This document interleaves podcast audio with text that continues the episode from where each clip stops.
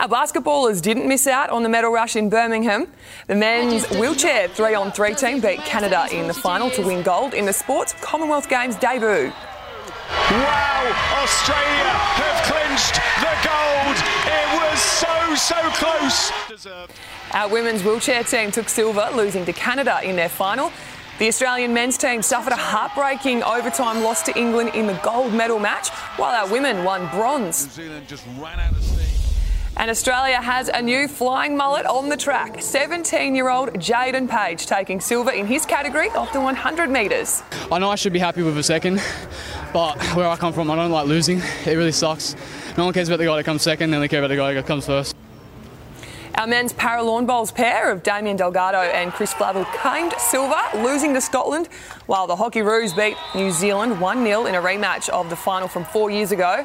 And the Diamonds thumped Wales by 46 goals. They play Jamaica in their final pool game tomorrow.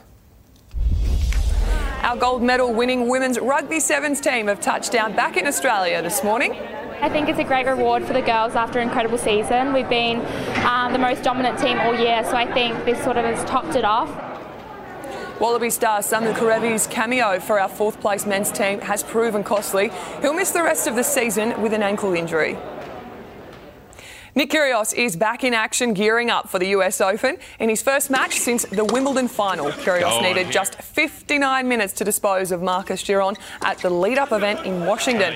The Aussie even asked some courtside fans where to place his serve on match point, but it didn't go to plan.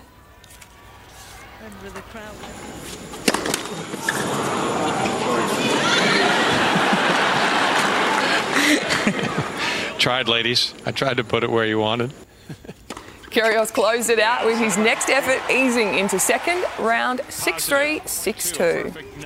And Anne, it's good to see him back in the winning circle. Yeah, and still plenty to watch in the Com Games too. Thanks a lot, Katie.